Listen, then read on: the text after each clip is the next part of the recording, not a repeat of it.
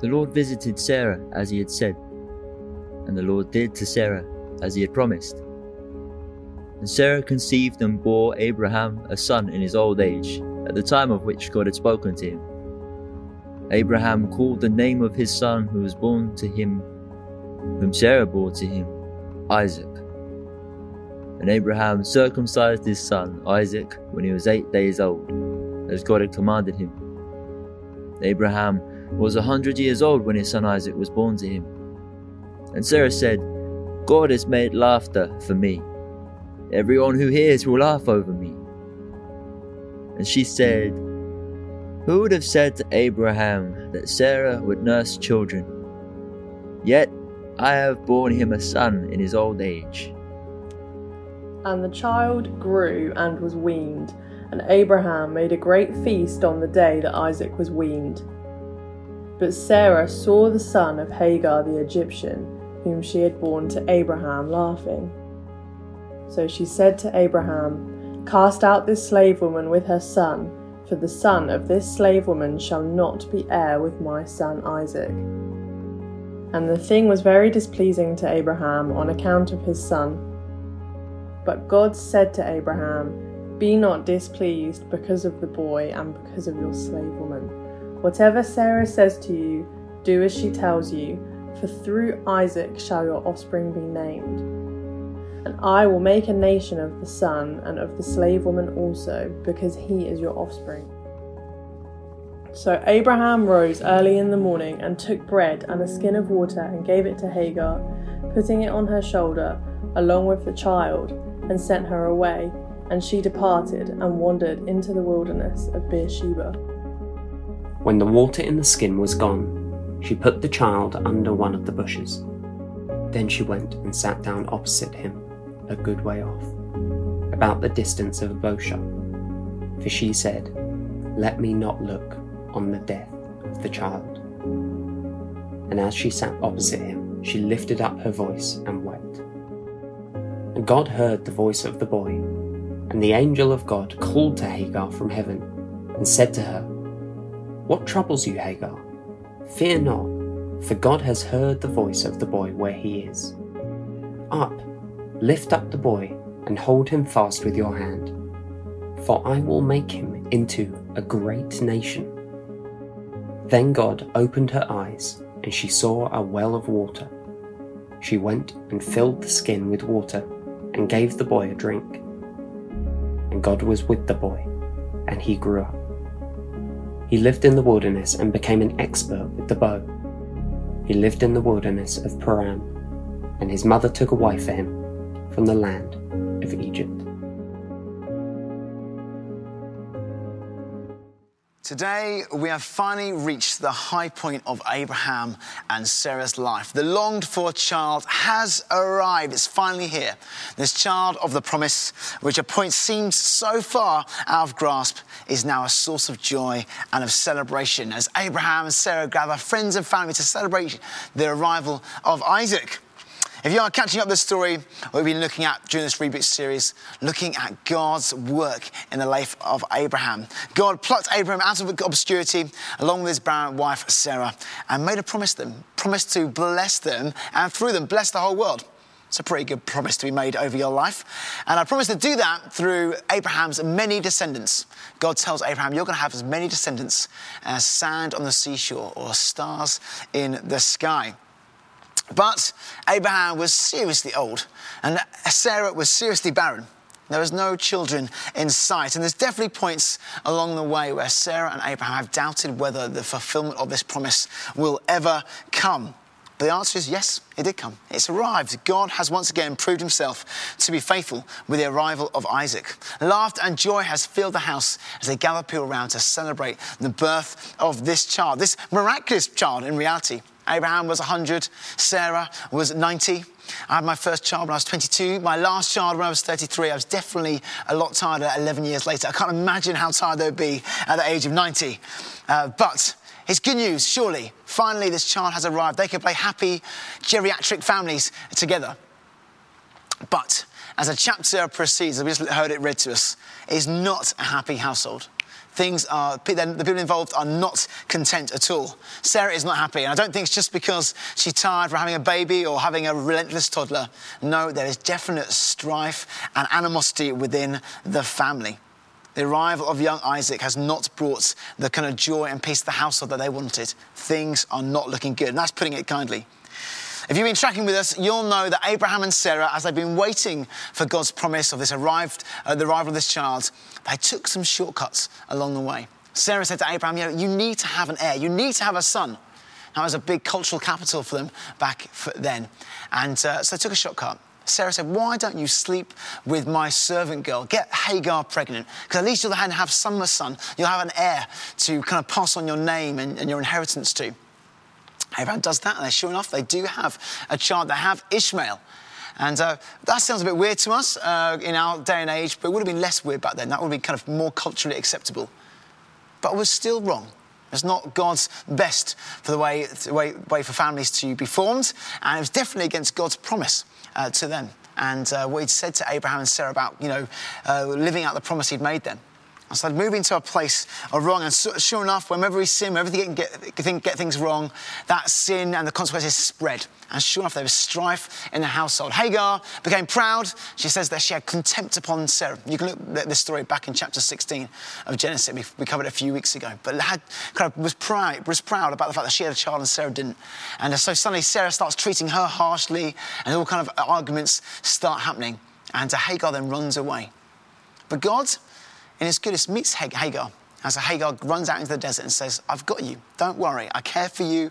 I care for this child, Ishmael. Go back to Sarah. Go and submit to her. And what we're doing is we're picking up the story 14 years later. Sarah and Hagar and Abraham, the whole story, they've managed to hold it together. They managed to be peaceful enough. But the arrival of Isaac has stirred up this strife, has stirred up the mess, and it's come back with a vengeance. And we see in this story there's a party for the child Isaac. And at that child, Ishmael, who's now 14 years old, is laughing. I don't think the good kind of laughing, playing with his sibling, it seems to be a kind of mocking laughter. That's what the context would kind of suggest to us. And Sarah is seething. How dare this illegitimate child mock my child, the child of promise? So she goes to Abraham, says to Abraham, Cast out this slave woman and her son no longer using the words Hagar and Ishmael, no longer talking about her as a servant. No, she's a slave. And this son, not Abraham's son, no, this son, cast them away. What is Abraham to do? The, whole, the household is again filled with strife, animosity, breakdown of relationships, and just general confusion. He is very displeased, it says, with his wife's request, but doesn't know how to handle it, doesn't know what to do. The good news, though, is that God is there in the midst of them. He knows what's going on, He sees it. He hears the pleas of different ones. He has compassion on the perpetrators and the victims, and he is well able to deal with all the mess. Which wasn't just, just good news for them, that's good news for us as well. Because the same God that dealt with them is the same God that deals with us. He sees us, He sees you. He hears us when we call upon Him. He has great compassion on us whether we are the perpetrators of the mess that we find ourselves in or whether we're the victims of it. And He is well able to fix the mess that we get ourselves into. Now, you might be thinking, my mess is not as bad as what we're reading here in the scriptures today. And you're probably right. You probably haven't encouraged your spouse to have a child with one of your servants. Or at least I hope you haven't. But you'd be kidding yourself if you don't think you have any mess in your life. All of us have mess of some kinds. Maybe Right now, you've got some difficulty with your, teen, uh, with your children, either demanding toddlers or disgruntled teens. Maybe you've got difficulty in your marriage, a spell of not seeing eye to eye or feeling lonely in the partnership, an empty shell of a union. Maybe difficulty in your household with passive aggressive housemates who constantly f- fail to meet your expectations, or maybe you fail to meet theirs. Or maybe in your household, it's not having anyone at all, feeling increasingly isolated and lonely, particularly during these crazy COVID times. Maybe it's difficulty in your other relationships where they've broken down either because of your actions and words or more likely because of a mix of yours and theirs. Or maybe as I talk about messy lives, you're thinking the situation of Abraham and Sarah is nothing compared to the mess you've made of yours. The mess you've got into is too big to get sorted. The hurt too painful, the damage too devastating. But let me encourage you right at the outset of this message God is bigger than it all. His ability to clean up your mess is far bigger than your ability to make it. His ability to forgive and draw us to Himself is greater than our ability to push Him away and sin against Him. My prayer for you is that today you would comprehend the greatness of, his, of God and the greatness of His love towards you. I'm actually going to pray to start. Heavenly Father, I just want to thank you. You know each person watching this right now. You know the different, different messes that we're in, however small, however large, however difficult and complicated. And uh, God, you're a God who brings hope. And I just want to pray, God, right now, we might just know your presence. We might know your help as we just slow down, look at these scriptures, and consider what it says about you and what it says about our situations, how it will relate to you. I want to pray at the end of it, Lord God, we might be those full of faith, full of hope, trusting in you for all that's before us, we pray. In Jesus' name, amen. So let's have a look at this story. Let's see how it unfolds. So, kind of give us some context. But let's start by looking at it from Abraham's perspective. Abraham here clearly loves his family, clearly loves his teenage son. And the, thing, the fact is dis- displeasing is because his family is in strife, they're in difficulty. Abraham, at various points, has got it very wrong with his family. We've looked at that over the last few weeks. He's kind of repeated same mistakes over and over again, but he's trying to do the right thing this time. He's trying not to le- uh, listen to the kind of sinful encouragements of his wife, but trying to do what is correct. What do you do when you're concerned for people in your life? What's your default in those moments? The right thing in reality is to have concern. It is to be displeased when those around us who we love are facing hardship. It'd be weird if we didn't, in fact.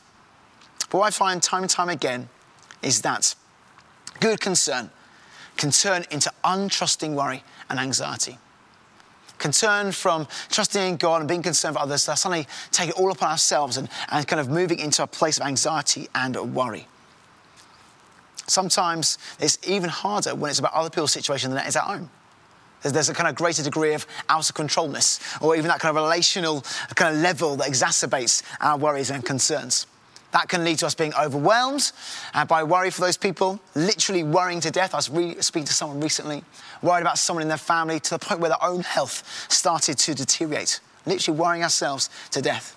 Or maybe you go the other way. You think, no, I can fix this. You move into savior mode. You try and be God to that person, fix the situation, or maybe fix them. Neither of those things are correct. What we see Abraham do is the right thing. Doesn't often get things right, but he gets it right in this situation. He takes the situation to God. The strife of the household, he takes to God in prayer. My encouragement to you is that we must do the same. Let's take our situations, let's take the situations of others and entrust them to God. He entrusts Hagar and Ishmael into the hands of the living God, knowing that God is kind and loving and good and able to intervene. But what does entrusting God really mean? It could just sound like religious language, couldn't it? But it's not. When you truly learn to trust God with things, and submit to his ways, it is life changing. It is perspective changing. It is situation changing. It's calling upon, upon God to bring the miraculous into our mess.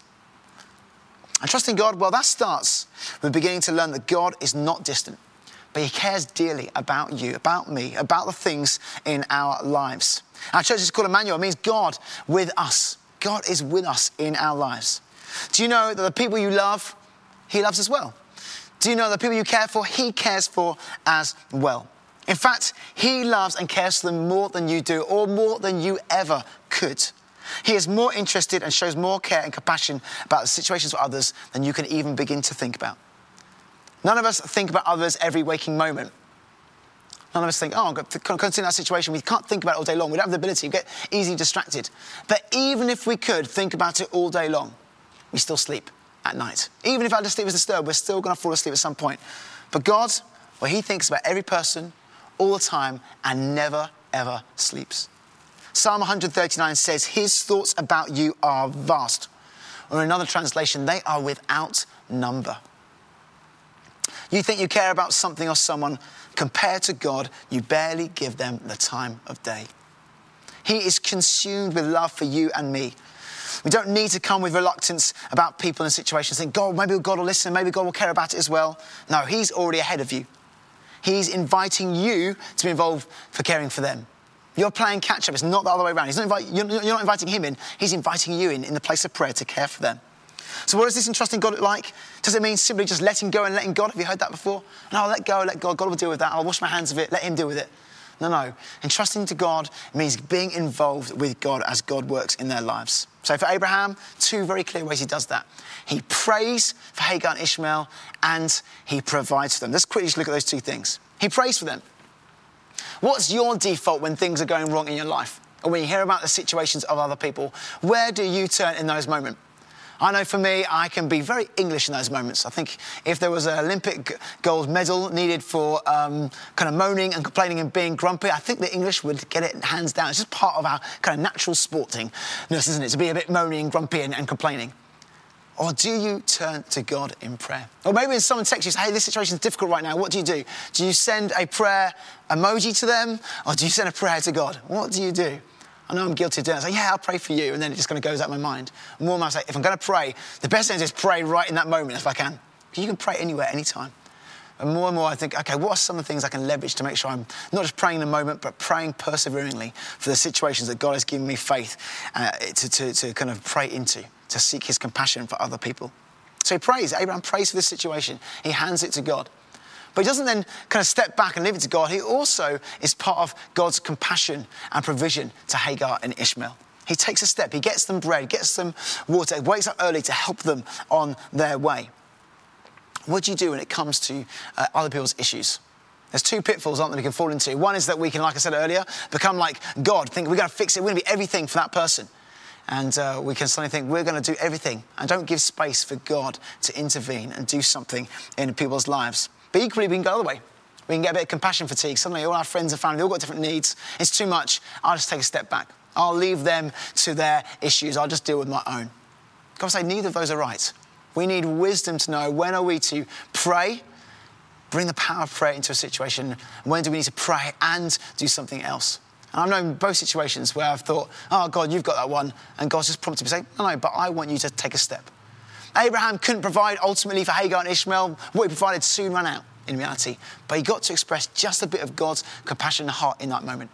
Sometimes just a small act that we can be involved in. Other times I thought, I'm going to fix this situation. I've just felt a check in my heart say, God, say, no, leave room for me. And I've watched him do miraculous things in people's lives far better than I could have done if I tried to help them out. Let's be those who show the compassion of God in the way we pray and provide. So trusting God to others is not a passive thing, it's an active thing, thing that we are involved in. But here's another question. Does entrusting people to God or situations to God mean that nothing bad will happen or go wrong? Well, quite clearly not. The situation did not suddenly or immediately get better for Hagar and Ishmael. No, they found themselves wandering around a desert, the food, the water ran out, and they are suddenly knocking on death's door. How many times have we prayed and things haven't got better? They've not changed, or sometimes they've got worse. It seems that instead of our prayers pouring water on the dumpster fire of a mess, we've just chucked in a can of petrol. That's what it feels like. The whole thing has exploded and got worse. That's a tough thing that we must answer, answer, must look at. What's that answer? You know, being a Christian. So, yeah, is it going to be easy? Is it going to be good? We can pray. God's in, God is on our side now. Nothing's going to go wrong. That's not just not my experience. Actually, that's not what we find in the Bible either. The Bible has two, me, there's two things I'm going to tell us the Bible says about this. The first thing is that the reason that things continue to go wrong and are bad is because we are in a sin, sick, and cursed world. Ever since the fall at the beginning of humanity, we have been assailed by difficulties and troubles and hardships. That's part of being in humanity now. That's part of the curse of our sin and the fall of man. And Jesus says as much. He says, In this world, you will have tribulation, you will have trouble. And it's important to bear that in mind. Sometimes we just get knocked off course because we think, why is there trouble? It's like, no, there is trouble. That's just a reality that almost we need to accept and not be too uh, kind of surprised by it or thrown off course by it. By it. In the most famous of, of, Psalms, Psalm 23, uh, we quickly think of the Good Shepherd and green pastures and still waters. And it is wonderful when we get to feel that. Now, there's an uh, ultimate truth there that that is true of us, if we're in God in terms of our sin and the crisis around that. But we don't always feel that. Don't always feel like I'm, you know, laying in the sunshine between beside still waters in the grass. It doesn't feel like that sometimes. It feels more like another verse in Psalm 23 where it says, We're walking through the valley of the shadow of death. It feels like we're walking through deep, dark valleys. Can hardly see the way. the stench of death, of difficulty, is there with us. That is a reality that the Bible talks about. But the promise of God is that although this world has tribulation, although we walk through dark valleys, God is with us. It says, For you are with me, your rod and your staff, they comfort me. Having Jesus with you is genuinely better than having all of life's ducks in a row. It's better to be in the valley of death with Jesus than be in the green pasture without him. Your good moments are fleeting. His presence is not. Maybe right now you're thinking, hey, I haven't got much mess. Life's pretty easy. I'm coasting through. That's not going to last. Bad news time. It's not going to last. It may be good right now, but trouble will come your way. But Jesus, He never changes. His faithfulness, His goodness, His kindness, His ability to provide does not move one bit. I was uh, speaking with Christina, uh, who's hosting today this morning. We're having a chat about some of our heroes of the faith, talking about Spurgeon and uh, his crazy level of bad mental health and deep depression that he walked through. And I was talking about Corrie ten Boom, a real hero of mine who uh, faced terrible persecution uh, from the Nazis during World War II, but both believers in God. And uh, neither, I'm sure, would say that they wouldn't want their difficult circumstances to be taken away. But I'm sure if you said to them, Your circumstances can be taken away, but only if we take away Jesus too, take away Jesus as well, they would fight you. They say, No, Jesus is too precious. His joys are too great. His peace is all surpassing. His love for me is beyond all measure. I can't have life without him. My prayer for myself is that I'm more like that. And no matter what tribulation comes my way, no matter what deserts I find myself in, that Jesus is enough for me. The other reason that situations don't immediately change or get better is because God's ways are higher than ours. As I've already said, God is more committed to our good than even we are. He's more committed in love and care for those around us than we are. And although God does no wrong, he can use the wrong and the evil in the world for the good of those he loves. God's response to Sarah's uh, request to cast Hagar out is very surprising. Kind of, there's evil intent behind Sarah. But instead of rebuking it, God endorses it. That's because God is going to use this casting out for his greater glory and for good of Hagar and Ishmael. What Sarah is meaning for evil, God is going to take and use for good, for the planting of Ishmael as a nation of his own. God has purpose in our problems. I've not got time to dig into this loads, but let me just take you to one of my favorite verses. In James chapter 1, verses 2 to 4, it says this Count it all joy, my brothers, when you meet trials of various kinds. Count it joy when you meet trials. Why? For you know that the testing of your faith produces steadfastness. And let steadfastness have its full effect, that you may be perfect and complete, lacking in nothing. It produces steadfastness. It results in maturity, in completeness, in lacking in nothing. This principle of adversity being useful is put up in a book that I read recently by Jonathan Haidt. He's a non Christian, but he's a social psychologist who read the book Happiness Hypothesis, which was a big best selling book a few years back. And he found in uh, doing lots and lots of research and reading other people's data that those people who are happier, more confident, more successful in life are actually those who had faced adversity in their life. More so than people who had left a comfortable and easy life. There's something called post traumatic growth. You might have heard post traumatic stress, but post traumatic growth. That people who go through difficulties and come out the other side of adversity actually are stronger and better and happier as a result, finding what the ancient texts said to be true. So, even for Abraham, there's an endurance and testing of character going on here. We're here in Genesis chapter 21. He's got to decide Am I going to obey God and let Ishmael wander out into the desert? Can I trust God with Ishmael? We go on to chapter, chapter 22, which we're going to come to in a couple of weeks' time. He's going to have to do the same, but a whole other level. It's not Ishmael, this illegitimate child. No, it's Isaac, the child of promise. And God's not saying send him into the desert. God's saying put him on an altar. Let him die if you truly love me. And there's definitely a link between the two. There's definitely something God's teaching him that you can you do this? Learn how to trust me, prove me to be faithful, knowing that you can do it again at even kind of deeper depths. Hey, here's another bit of bad news for you. It may be the mess you're in right now is not the biggest mess you're going to face. Maybe the trial and tribulation you're facing right now is not the biggest trouble and trial, trial and tribulation, easy to say, uh, but it's God preparing you for something greater. I this in my own life. Myself and Emma, and two, two, we had two young children at the time at one point were made homeless, not through no fault of our own. We found ourselves in emergency accommodation, moved out of Brighton. Very difficult, challenging time for us, having to commute and small kids and just confusing in terms of where we thought God was meant us, meant us to be. It's a wonderful story in terms of God's provision and how it worked out. There's a story in the midst of it. In the weeks that we were in, in the situation, God taught us so much. I was once in a prayer meeting and, and, and just feeling the grief and the difficulty of it.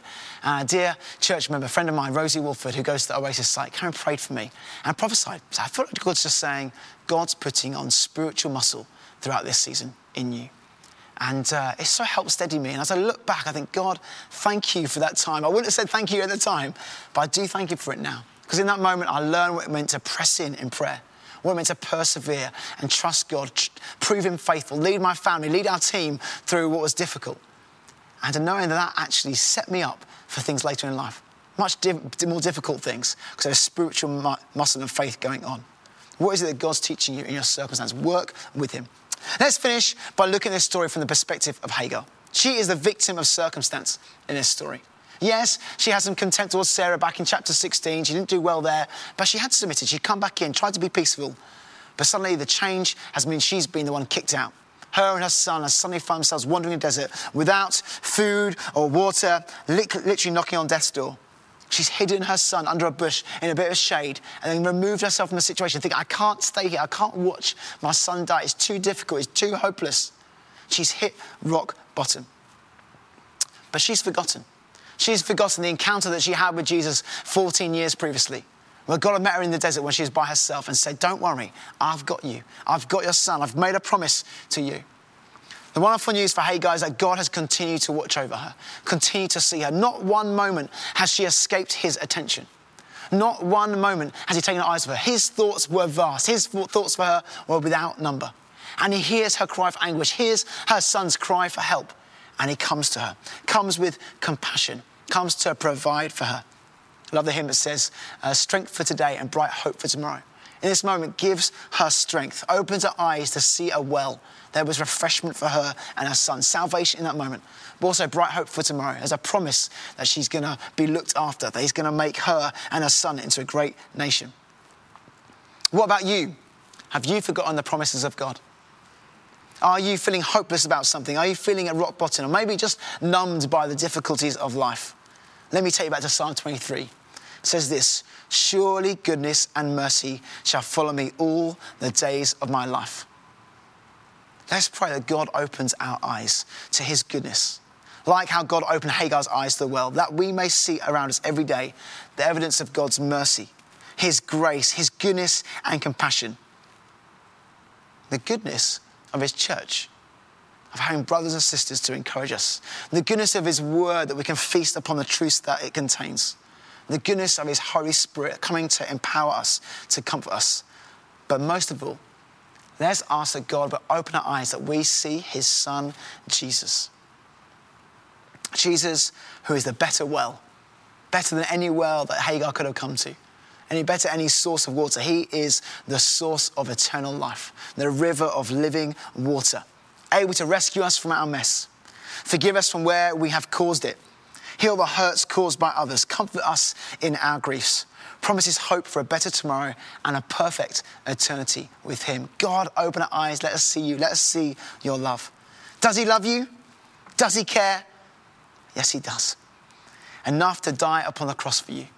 Does He love you? Yes, His thoughts are vast, without number. Thought about you even before the creation of the world. You do not escape His attention. Is He able to sort out your mess? Is forgiveness possible? Yes. He says, In this world you will have trouble, but Take heart. He has overcome the world. His death and resurrection are living proof. His resurrection power is available for us. Bring your mess to this compassionate God today.